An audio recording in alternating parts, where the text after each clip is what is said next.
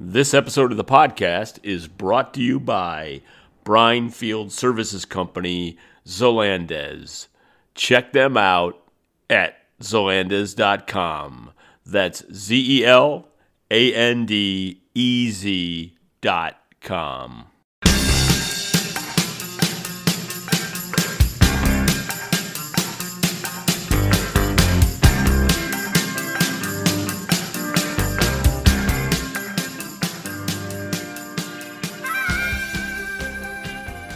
Hi, it's Joe Lowry. Welcome to another episode of the Global Lithium Podcast. Today is episode 171. My guest is Tu Le.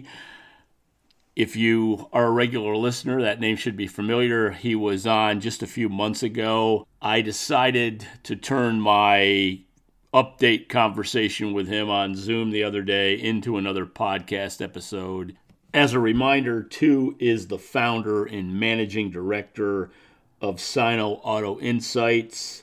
He is also co host of the China EVs and More podcast.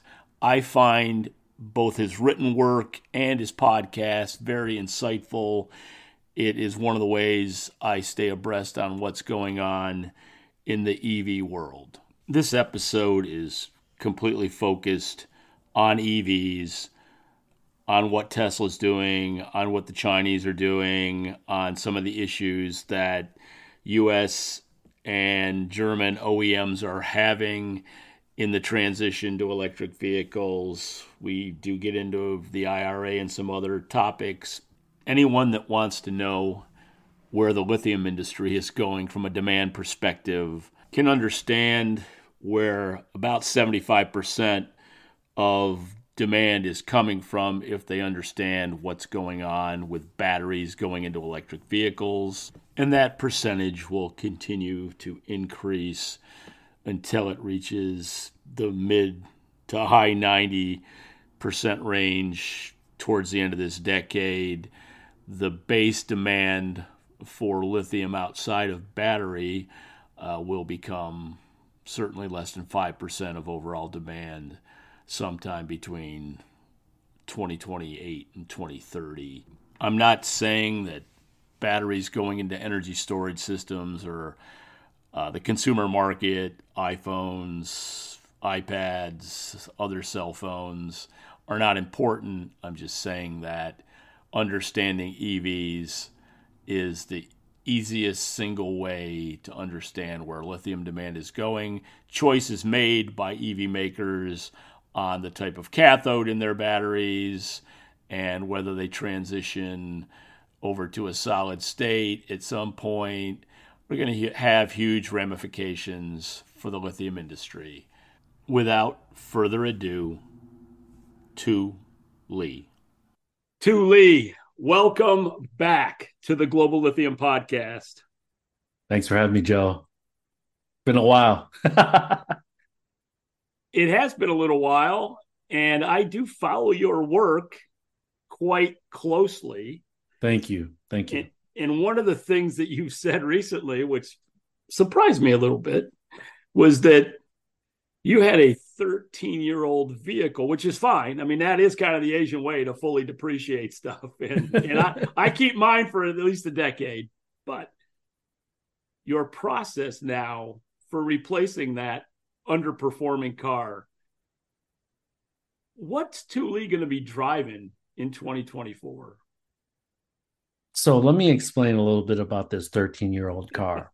when I moved back to the United States in August of 2022, there was a two month wait for new cars.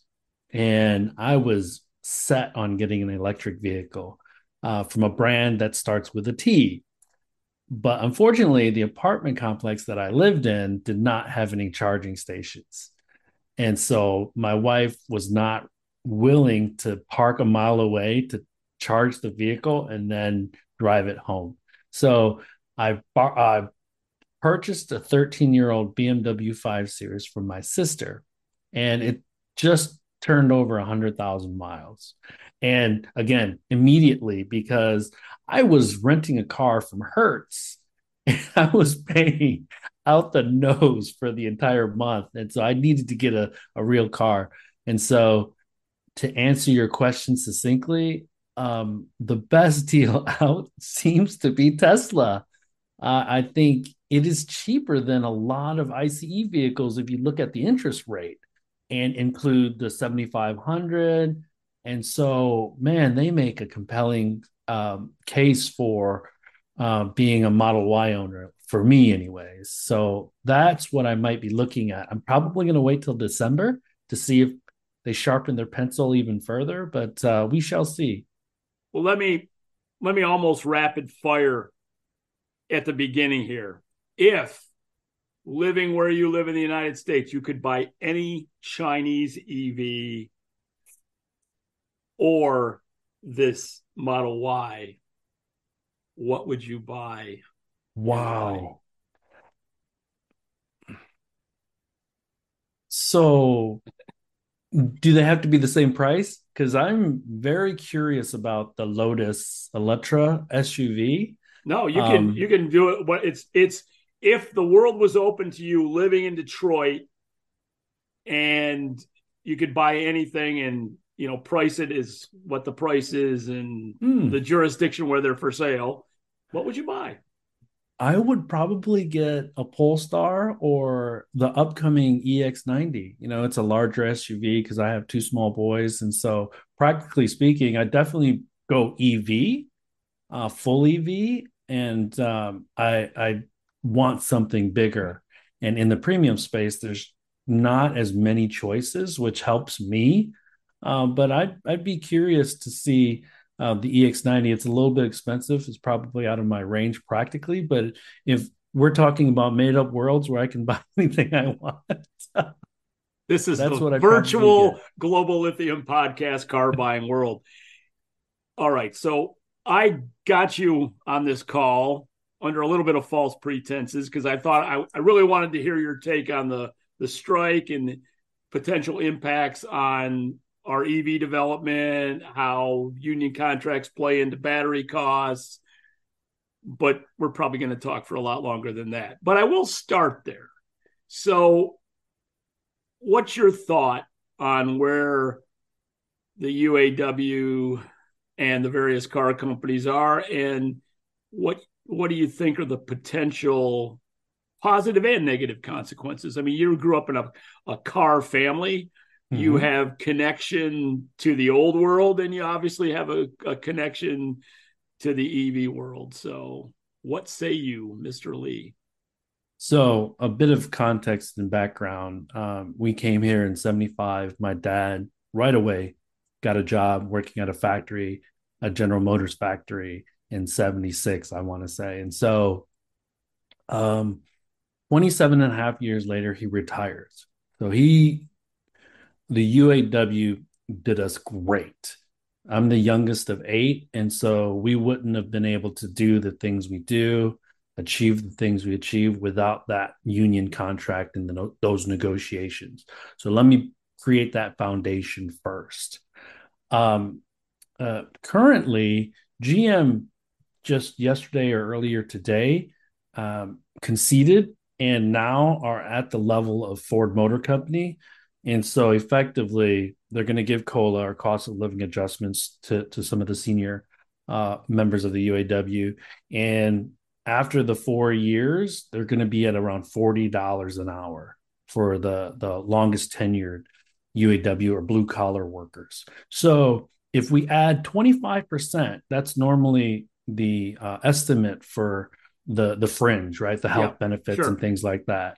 That's about 50 bucks an hour. And I think that's going to be much more than a Tesla, a Volvo, a BMW, a Mercedes, a Hyundai, who all build in the United States but do not use UAW workers.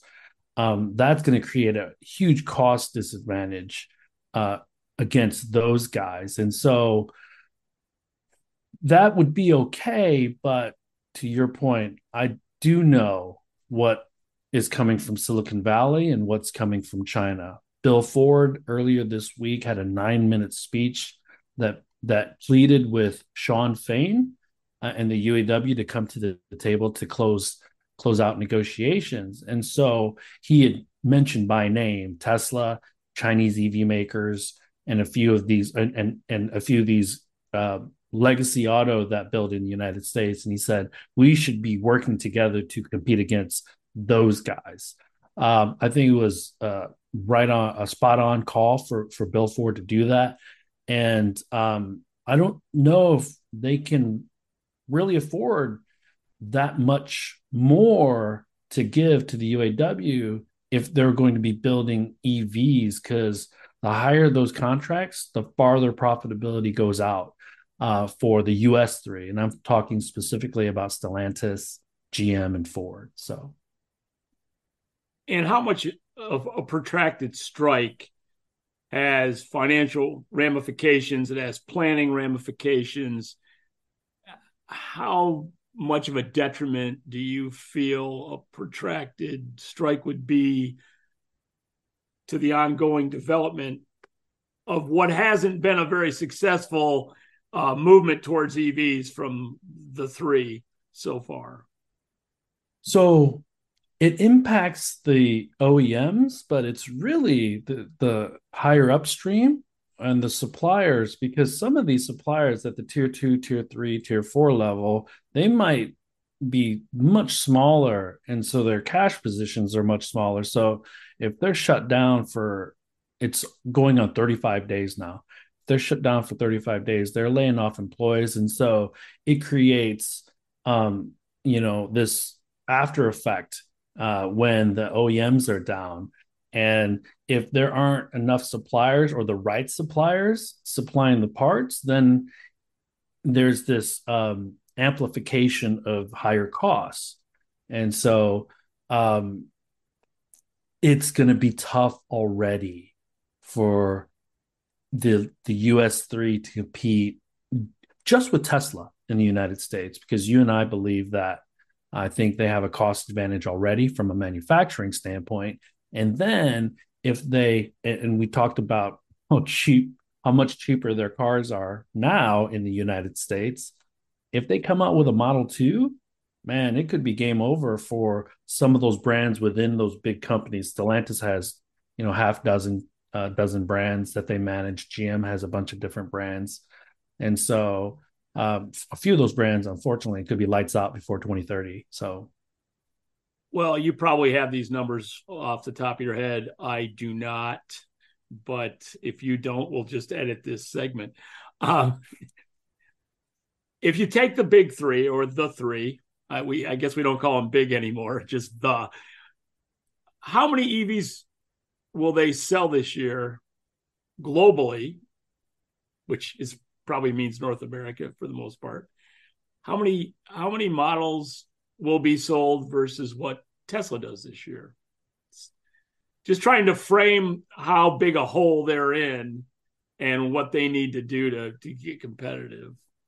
So Tesla's going to sell just under 2 million vehicles and uh, let's say 1.8 and let's say 35 40% of that is in china for the domestic market and then 30% of that sales is going to come from the united states 30 35% so um, that's going to be half a million units for the united states give or take or chabuduo and then um, looking at the us 3 um, we're at around 8% take rate for EVs to overall passenger vehicle sales.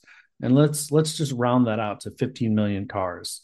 Okay. So if Tesla has 60% of that 8%, then the rest is divvied up by Kia, by Ford, by GM, by Stellantis.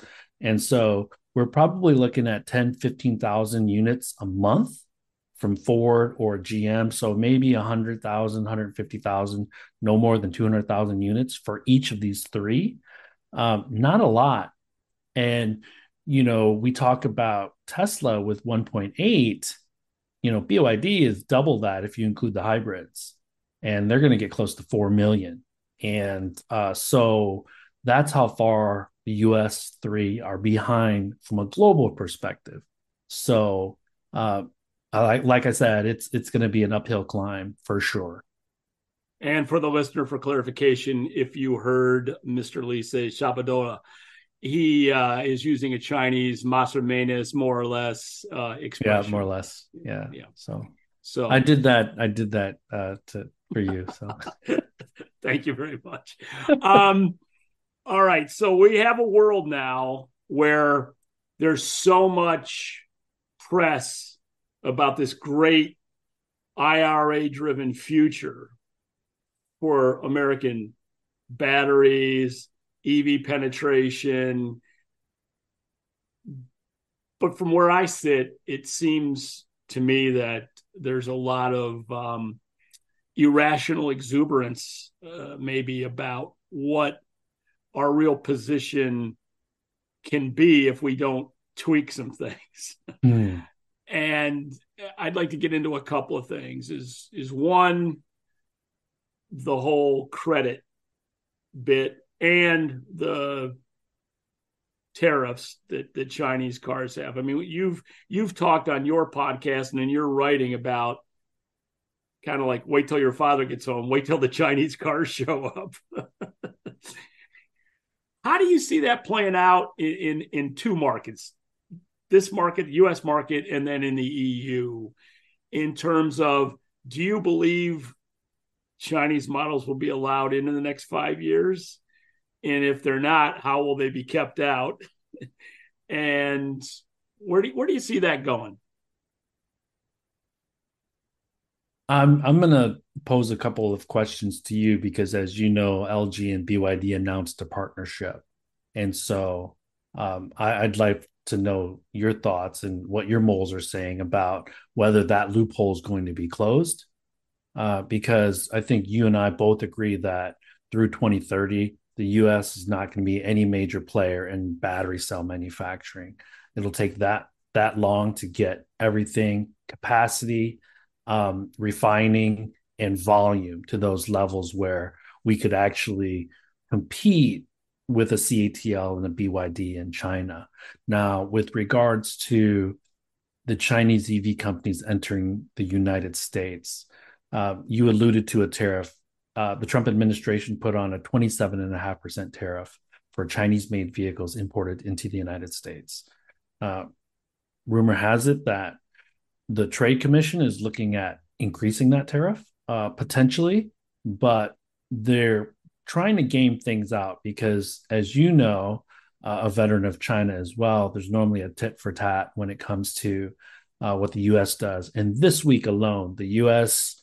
Um, restricted or closed loopholes on the chip um, exportation, and right after that, during the Belt and Road Conference in China, China China's TAT was restricting graphite, and graphite is another major component for battery cell manufacturing. Uh, with regards to um, the Chinese companies entering, they can still enter. It's just very unattractive because if they do enter, they're they in theory should not get a piece of those Inflation Reduction Act subsidies, and then in addition, they're going to have to eat a decent amount of that 27, what's currently a 27.5% tariff. Now, that's going to dissuade many EV players, but not all of them. And um, you know that in order to be successful in the United States in the automotive space, they're going to have to build in North America, right? I won't say the United States. They're going to have to build in North America sometime in the future. And so uh, I think they're waiting and seeing. And I think the volatility is going to continue at least through 2024 because of the presidential election. But um, there's risk if the United States increases that tariff because what other uh, consequences would there be potentially from the Chinese government on US companies, specifically in China?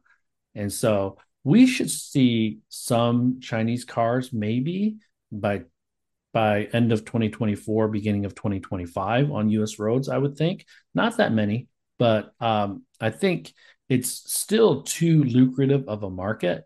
And the competitiveness in the China market makes exporting even more attractive, right? And hence the European Union being very aware of uh, increased exports from the, the Chinese EV makers. So it's also a geopolitical message to, to oh. be to be in this market. And and just for context for the listeners, when I lived in China over 10 years ago now, US cars cost double in China what they cost here because there was a luxury tax. So mm-hmm.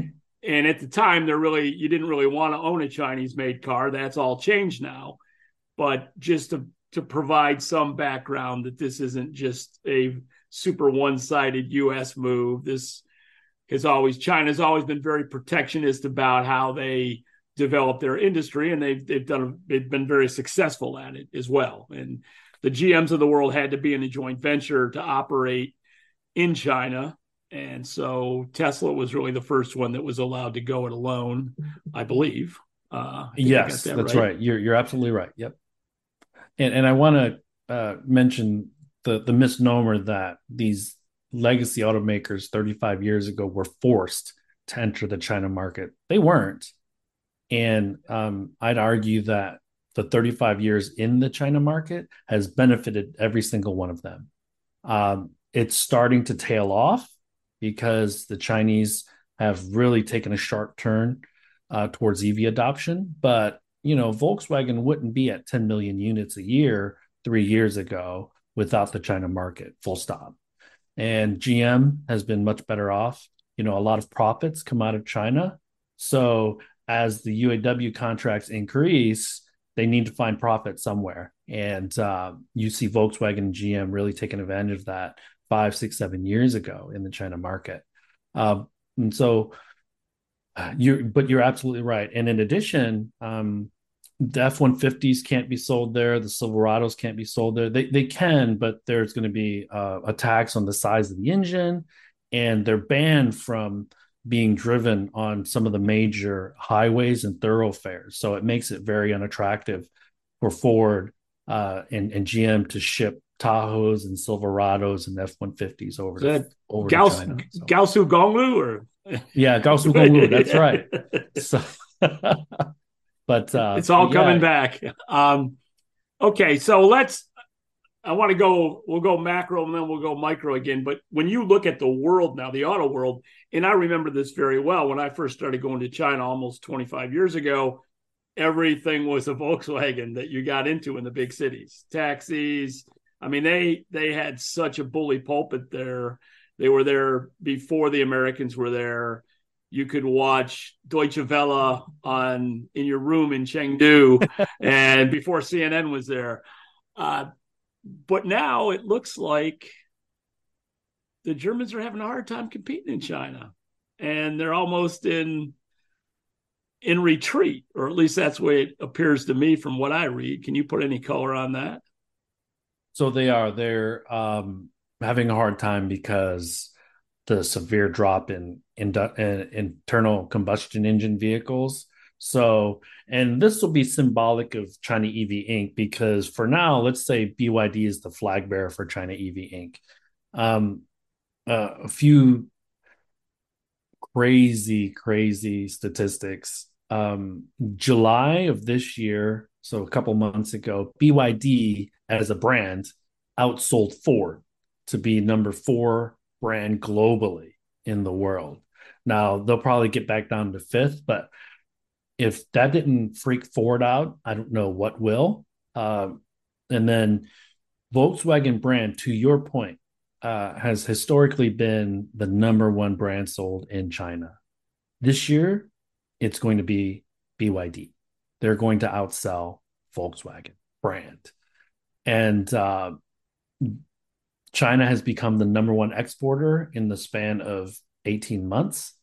And uh, so all of these things together create this dynamic that, um, oh, and, and one last statistic this will be the first year that the foreign brands collectively added all together are still outsold by the Chinese domestic brands in the China market. So all these things happening at once. And um, the the challenge for the Germans specifically is that they're not very good at software and they still need Chinese batteries for their vehicles. And so uh, the Chinese consumer has shifted, and the two top um, features that they want are a connected vehicle and a safe vehicle. And so uh, the the Volkswagens and the Buicks, they spent the last 35 years reassuring Chinese consumers that they build the best ICEs. So now they need to con- turn around and convince the Chinese consumer, no, well, now we build great EVs, which is a challenge in and of itself. The last thing I'll say, Joe, about uh, the statistics is that Porsche entered China in 2001 and have seen nothing but growth. For 22 years, they've done nothing but grow until last quarter, where they lost 12% year over year or month over month. And so when the golden goose of Volkswagen Group loses that much, oh man, it it is sounding huge alarm bells at German um, Legacy Inc. for sure. Yeah, when I when I lived in Shanghai, the Yan'an was like the Cayenne capital of the world. Everybody was making a statement. Yes, by owning one of those, and and, uh, and that's was... by far their best selling um, vehicle in in in China is their largest market. And the reason that the Cayenne is their Porsche in general is is losing shares because you know I'd mentioned the Volvo EX90, the uh, the Polestar, and so there are vehicles, electric vehicles, and SUVs in the premium side that I think uh, the Chinese consumers are turn, turning towards. Uh, Yangwang by BYD, yeah. you know, so. But when you talk about a Volvo, it's really a surrogate for Geely, is it not? Yeah. So okay. Volvo, Polestar, and um, Lotus, they're building a midsize SUV EV on the same platform. Uh, I don't know if they're actually all being built in the same factory, but uh, they're built off of an SEA platform from Geely. So yeah, and, and just for clarification to the listener, Geely is a Chinese uh, automaker. So it's uh, things have there's, changed. there's technically three independent, non-state owned um, enterprise uh, automotive companies. That's BYD, that's Great Wall Motors, and that's Geely. With the most specialized team of lithium brine professionals in the world, Zelandez is dedicated to providing exceptional customer service and support throughout every stage of lithium brine field development and production. From the Atacama to Hombre Muerto to the USA and Canada. Go to zelandez.com for more information. That's Z E L A N D E Z dot com. All right. So we've got a world now where in an EV is pretty much a battery and software at the critical component level. I, that's an oversimplification, but not much. Yeah. well, I'm pretty simple, so yeah. Over is a relative term. Taking a step back from the the EV makers to the battery makers, obviously there's a China dominance that people are fairly well aware of. How long do you think that remains a significant competitive advantage? And then on the software side, how would you rank what the Chinese are doing software wise versus what what a Tesla is doing, or and you know we know the the, the legacy automakers are having software writing problems. Mm-hmm. I would uh, say that Tesla is number one um, from a digital vehicle standpoint, you know, we're talking about the instrument panel, the infotainment system, the firmware, the operating system, uh, and all the sensors and I have how everything's connected because they're pretty vertically integrated. They have most of their team on the vehicle engineer side is probably going to be software engineers. Yeah. Uh, so, but but I do think that uh, China EV Inc. collectively, right, there are going to be BYD, who's a bit of a laggard relative to some of these other companies, especially when you add Huawei into the mix with their hardware software stack and partnering with EV companies. Uh, uh, but China EV Inc. is not far behind from Tesla. Uh, um, and, and so that's going to be the huge challenge. And you see GM last week, they have launched or released an API, which is basically a, a software kit that will allow software developers to build uh, tools and, and apps on a platform that GM can use for their ecosystem. So we're seeing them already lean into more and more software uh, because, and and they won't tell you this, but but that's because China's pulling them into that space, and so it doesn't make sense for them to have analog toys in the in the U.S. and Europe, and then have digital toys in uh, in China. So I think we're starting to see uh, more and more of these uncomfortable moments from the foreign legacies that are and and the software development is going to be super lumpy for them and they're just not going to be able to compete in the next three four five years at all uh, with china ev inc or tesla well china's very much ahead of the rest of the world in what they call nev sales when we look at the us ev market it's still kind of a rich man's game, or at least is uh, upper middle class. Uh, Bob Seger, I guess, would say the UMC. Um, I just try to get some Detroit references in here. Yeah, no, that's great, man. you know, I know Bob Seger's from Detroit. So, how does this play out if the middle level, the middle America, and the lower end of the spectrum that has a, that owns a car can't afford a Tesla or one of the a Mercedes or a BMW that's selling over here and GM can't make a dime making a bolt for the next several years how does that end how does Mr. Biden's dream of 50% EV penetration play out in this country given as we move try to move the market from the upper level of society to the middle who can provide those vehicles aside from your friends uh, in the middle kingdom well i want to ask you joe um, do you think that and, and, and um, i'd asked you this earlier but didn't get, give you a chance to answer do you think that the lg byd collaboration if LG builds the cells in Seoul and ships them to the United States? Do you think that should get uh, IRA money? Should it? Yes, absolutely. My okay. belief, and I do not speak for the people in Washington, but I, I, I just think the policy was well intended but wrong headed. Hmm. It took us a, a quarter of a century to hollow out our industrial heartland. You're not going to build it back in two years by throwing some policies at the wall. Right. There is a desire, and I believe a right desire, to have diversified supply chains where we are not totally dependent on any country, whether it's China or Korea or whomever.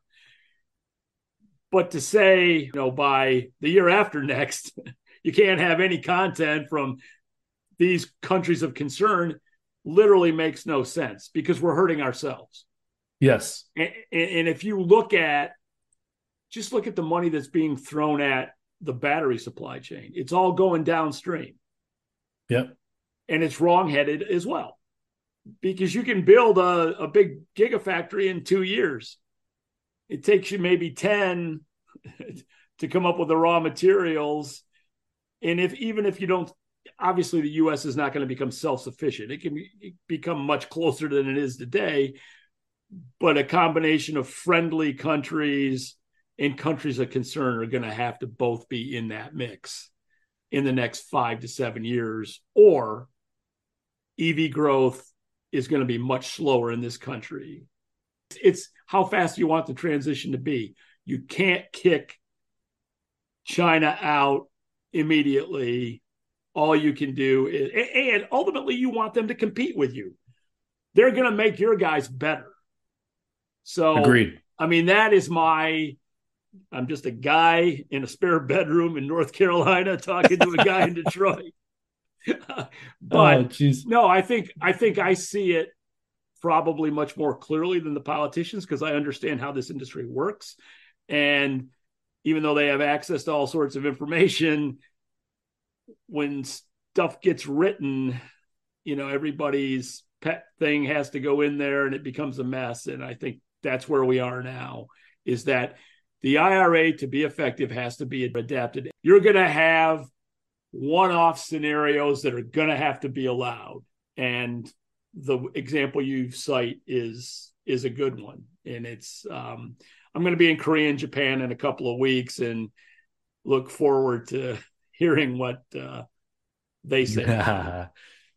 now that would put the Ford CATL factory back on the table too then right? What ford did farley has zero political sensibility as far as i'm concerned because he he should have pre-sold that. He yeah. should have she, he shouldn't have surprised and, and embarrassed the people in washington. So he immediately made himself an enemy and i don't think ford's connections and greater common sense are enough to overcome that. Uh, but be that as it may, I think that the U.S. has to take a step back and say, okay, what is allowable? What kind of rules can be put in place to enable? Because LFP is going to be critical to having a mass mass to, to getting mid, below a that a mid market getting car. below that forty eight thousand dollar yeah, price. And point. you know, it's going to take a long. This is another classic case of something that was invented in the United States going overseas, and then uh, we it's struggle to bring it back. At a minimum, it's frustrating. At a maximum, it's infuriating that um, we don't really weren't able to take advantage of that, and now it's effectively a Chinese uh, Chinese technology. Uh, and and I don't think I could have said it any better. I'm I'm not a politician and I'm not a trade person, but uh, it seems that the U.S. government our government is trying to too hard to thread a needle yeah. um, and, and please too many people.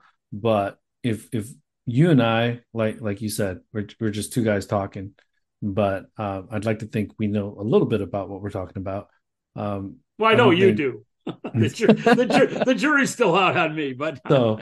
Uh, but Ford is in, in a worse uh, or, or more challenging position than GM, in, in my opinion, because they only have two products for the foreseeable future the Mach E and the F 150 Lightning. The Lightning needs to reduce price substantially if they're going to really move that dial over from ICE F 150 from a volume standpoint to F 150 Lightning. Whereas GM, they've promised more products, but both of them are now looking and reconciling some of that uncertainty and pushing out uh, some of their demand.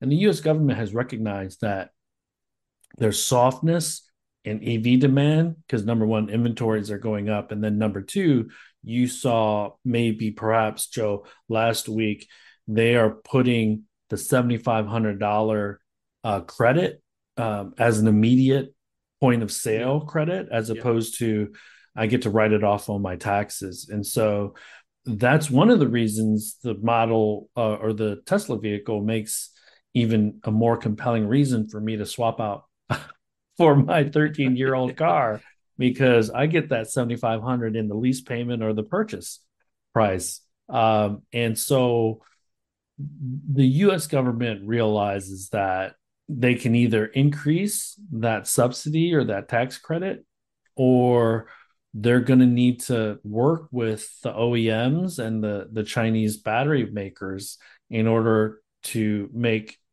EVs in the US more affordable through 2030, right? It's you not are... going to happen. That 50% is not going to happen without some give. Like I think substantial give, at least initially in the first couple of years. Yeah, I think it's going to be a lot of give and it needs to happen real soon or you're going to be too far down the timeline to even come close to that number. What is your feeling on battery technology? You know all the markets, you know the players. and I, ta- I was talking to a battery expert yesterday, and he said, you know, the reason why Panasonic has been able to stay in the game because the biggest loss is on yield, and they don't mm-hmm. they don't have much of a loss on yield, so that's how they are able to keep their costs down. How do you see it unfolding in Europe, battery wise, in Europe and the U.S. when these things are almost like mining projects when they start out, um, in terms of building them's quick, ramping them up is not that quick. It is not. Um, so I think there's there's a two prong um, kind of strategy that I would take on if I was uh, the U.S. government or the the, the European Union. Uh, first of all, I would try to ram through LFP capacity in the United States as fast as I could, refining capacity as fast as I could, because um, I don't think we're even on the same playing field as China right now with regards to LFP. Well, 100% we're not. A lot of things have to happen, both from the raw material side and just throwing capital at manufacturing capacity. We have one plant that Nano One now owns. Yeah. It's actually made LFP. And, you know, then you got Vivas talking about AI LFP. And, well, I don't want to forget Ali's. Yeah they were never much of a factor. Sure, sure. Let's just, let's just be honest about it. um, the other thing um, would be making a bunch of bets on promising startups because we're never going to get to parity on LFP pricing with China. And so we should try to move to alternate technologies that can either uh, supplement the LFP, limited LFP capacity we're going to have over the next several years. Uh, dual chemistry comes to mind. But again, sodium ion is a China thing again. Well, and, and that so, creates a battery pack issue, a yeah. BMS issue too. at least that's what I've heard. It's not it's not as straightforward as people would like you to to think. Right. Exactly. And but but if if we can and so this is where unfortunately it'll become political yeah because some people on the right will look at it as we're playing favorites the us government is playing favorites with certain startups yeah. and they'll point back to Solyndra um, but energy independence also means that because even if china owns mining rights the the raw rare earths are actually in other countries most of them right? So to be truly independent we need to not be so reliant on all these like indonesia for nickel and, and cobalt and uh, for the congo and stuff like that. Now that that's going to take time but that's that multi-pronged approach where i'm not putting all my eggs in that single basket uh, i think it's a it's a marketing issue as well where Biden says we're going to beat, we're going to, you know, outsell. I, to me, that's just wrong-headed and kind of uh, not non-informed uh, communication strategy. We just need to be smarter, and we need to be able to say we're on the same playing field. We are going to be a bit more expensive in perpetuity, but we're also looking at new technologies that can that we can tap into you know post 2030 that's that's how i would look at it. I think your point earlier if tesla is able to come up with a a lower price point vehicle and then make it quickly. It, it would prove that it's it's not a country specific issue. It's a mm-hmm. industry structure specific issue and how does that get wound out i mean this is people don't industrial revolutions don't come around that often and if you read history everybody's worried about displaced workers, but that's happened multiple times throughout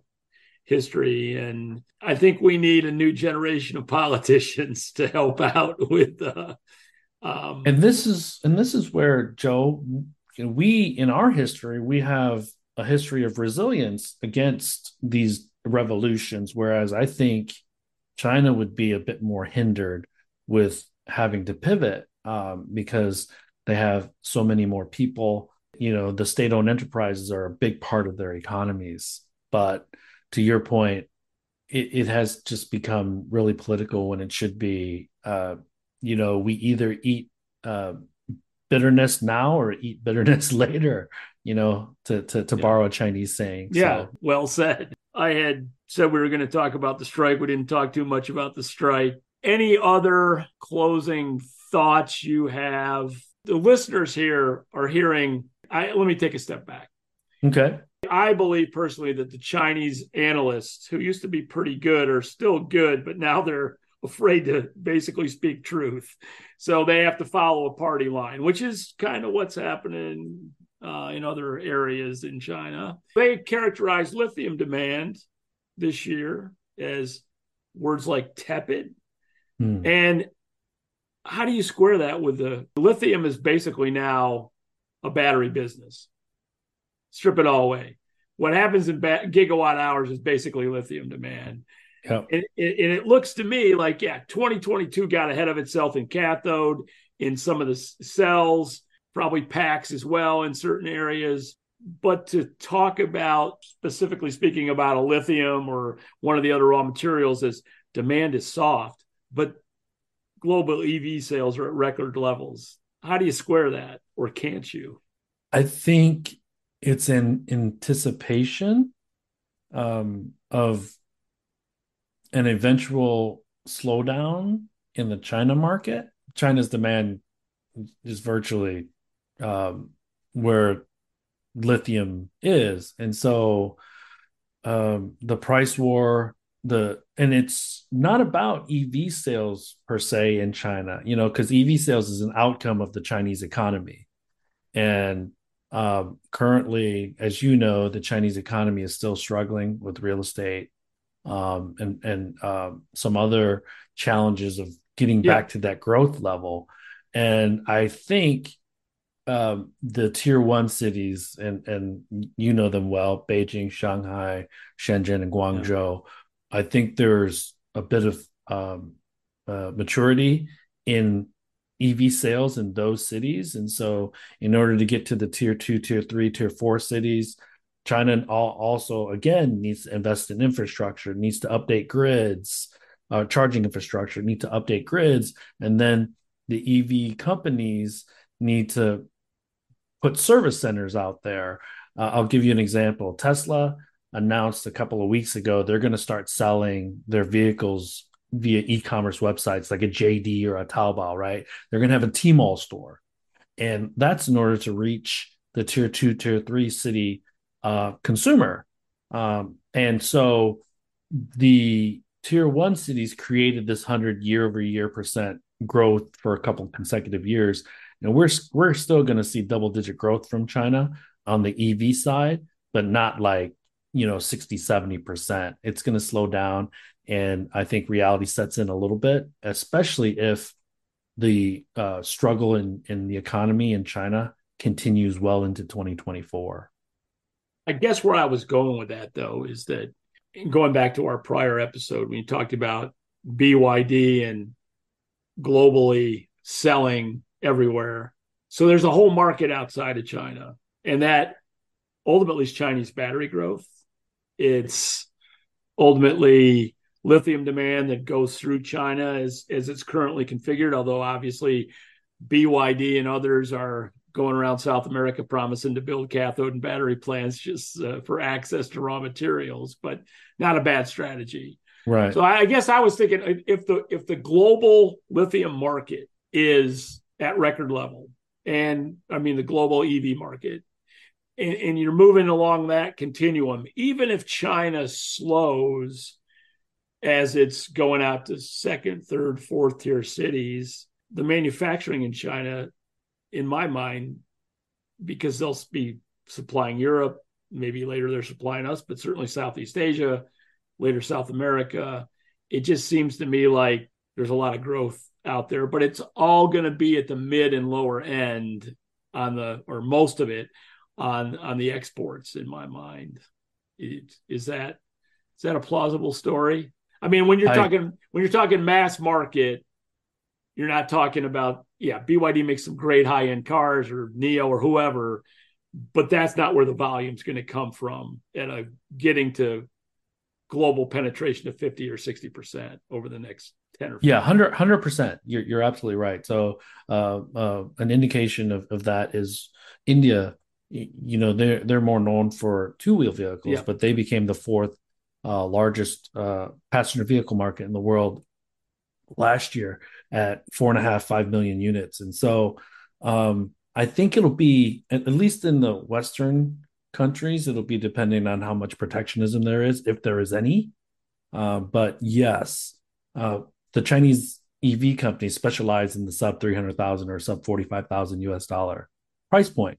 So that's where um, they they're likely going to make the most impact, but where if even if there's no protectionism, it'll take time for China EV Inc. to build that awareness in Europe because remember there's 27 countries and so it's not this uh, single single entity and so the the constraint for for growth the major constraint is entering the US because I think there's a huge opportunity for them there too uh, especially if um, the tariff doesn't increase and um, we see the US government allow some of those subsidies to to creep into uh, the Chinese EV the Chinese EVs uh, but we can see a lot more growth in Southeast Asia. I think a lot of the lower end companies, to your point, are, are in China are looking at entering Southeast Asia, Thailand, Vietnam,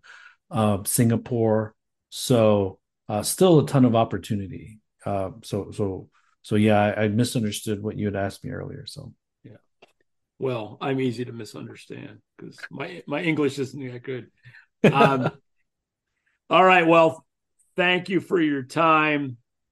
Uh, if you have any questions for me before I ask you a couple of rapid fire questions.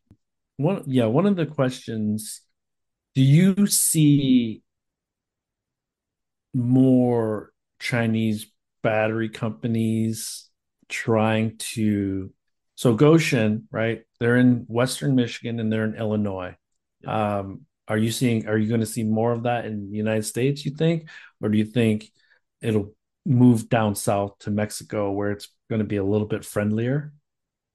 I think that it will be less of a direct attack and more through the side doors and through partnerships. I do think China and Korea are much more able to partner up than say Korea is with Japan or Japan is with China. So I think I think that's becomes the one of the easy JVs, and then they build build a plant in yeah whether it's Auto Alley in Mexico or someplace else, and then you get the whole talk about doing stuff in Morocco and kind of all over the block. But no, I, I think that you know the U.S. took a really strong we're going to do this, we're going to keep China out and all that. And okay, so that really was not was kind of half baked, and now they have to modify it to get what they want. And I do think having China free supply chains is fine, but I think trying to say we're not going to have China in our supply chain at all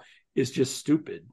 But yeah, yeah, I, I it it seems so binary, I guess that as only uh, politicians it, can do. yeah, yeah. So um, I was going to ask you something, but I'll, I'll go ahead. I'll ask go you ahead. offline. Go, no, I'll ask you offline. Okay. It's, it's good. All right. So. so, okay, I have two two questions for you. What's the Detroit Lions record at the end of the season? Oh, this is the toughest question you've asked me today. 17 games. I'll say 13 and 4 man. I was going to say 12 and 5, so one of us will one of us will probably be right. Uh if I was to be in a room with your children and ask them which of their two parents is the greater tiger parent, what would they say? oh, they'd say definitely me. Um, although, uh, you know, we divide and conquer. So I'm the sports and activity tiger dad, and yeah. my wife is the academics uh, tiger mom. And so, um, I, and it's and it's tough because we try to also understand that kids are different these days.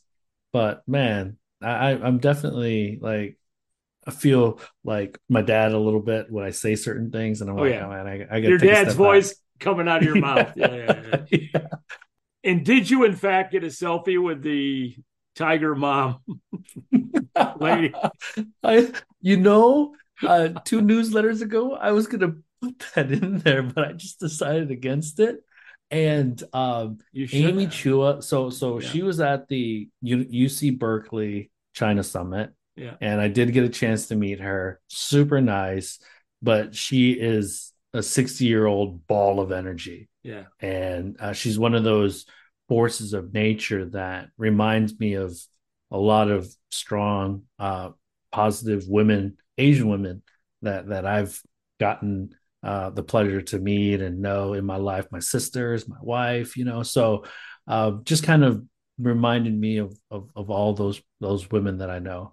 Uh, but yeah, it was she's super entertaining and uh, it was pretty cool. I, I, I got her to autograph uh, the book for my wife too. So I used her picture in a blog post I did a long time ago on my personal blog when we were first moving back from China about the arguments we used to get into with uh, tiger moms and dads about uh, how tough to be on kids.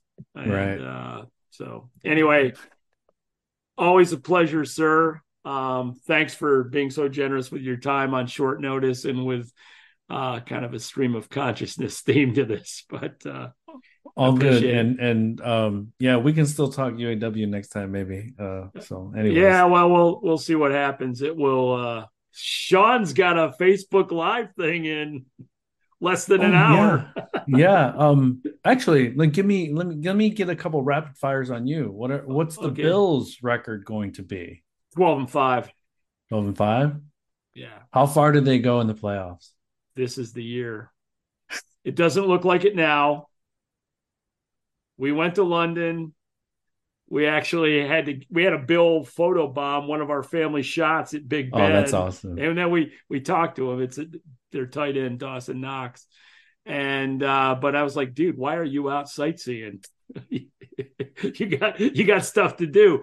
But it's a great stadium. It's a great venue. And the European, I mean, there was people from all over Europe there, all jerseys, just any NFL fan was there. Sad outcome. But mm. uh, we also, if you watch the show Wrexham, mm. um, we went to the bar in Wrexham, oh. had, had our picture taken with Wayne, nice. the, the, owner of the turf. Talked to a lot oh. of people around town. Yeah, it was. That's a that's a great story. Anybody who doesn't watch uh, Welcome to Wrexham uh, should because it's. I, I saw my first episode with my wife two nights ago, and it was pretty entertaining. So the lady, the lady at that little hot dog stand right outside, the same lady that's always there, and, and you know we talk talk to her, and uh, they're just so appreciative of what those two guys have done for their little city. Anybody that we said, they said, "Well, where are you going next?" We said Wrexham. They go, "Why would you go to Wrexham?" And they go, "Oh, yeah, the TV show." Oh man, they they they've embraced everything. Uh, good for them. You know, I think yeah. it's great publicity for for a small little town. So uh, basically, we're saying that it's going to be the Lions versus the Bills in Super Bowl this year. So well, that would be God's Super Bowl. yeah, man, the Lions. You know, I think they're kind of like taking over for for America's team there. You know, I think a lot of hey, I love are... Campbell. I I I'm a and I'm a Goff fan too. Mm. I hmm. thought I thought the the Rams sold him out too soon, and yeah, and because he was a Pac-12 guy, I had watched him uh, in college. But yeah, I'm and St. Brown. There's a lot of people I watched playing college that are on that team that I'm. Uh, yeah, and and the lines they do reflect the blue collar stuff going on here, so I think that's awesome. Um, but but yeah, man, that, those are my questions. But hey, uh, Joe, okay. thanks for having me on again, and uh, I'll talk to you on the DMs. So yes, okay. Thank you very much. I always learn something when I speak with Tu and today was no exception to that. It was more of a conversation than the classic podcast. As I mentioned at the intro, I really had set up a call just to ask him some questions and thought it would make a good part two to his appearance just a few months ago. Thanks again for listening.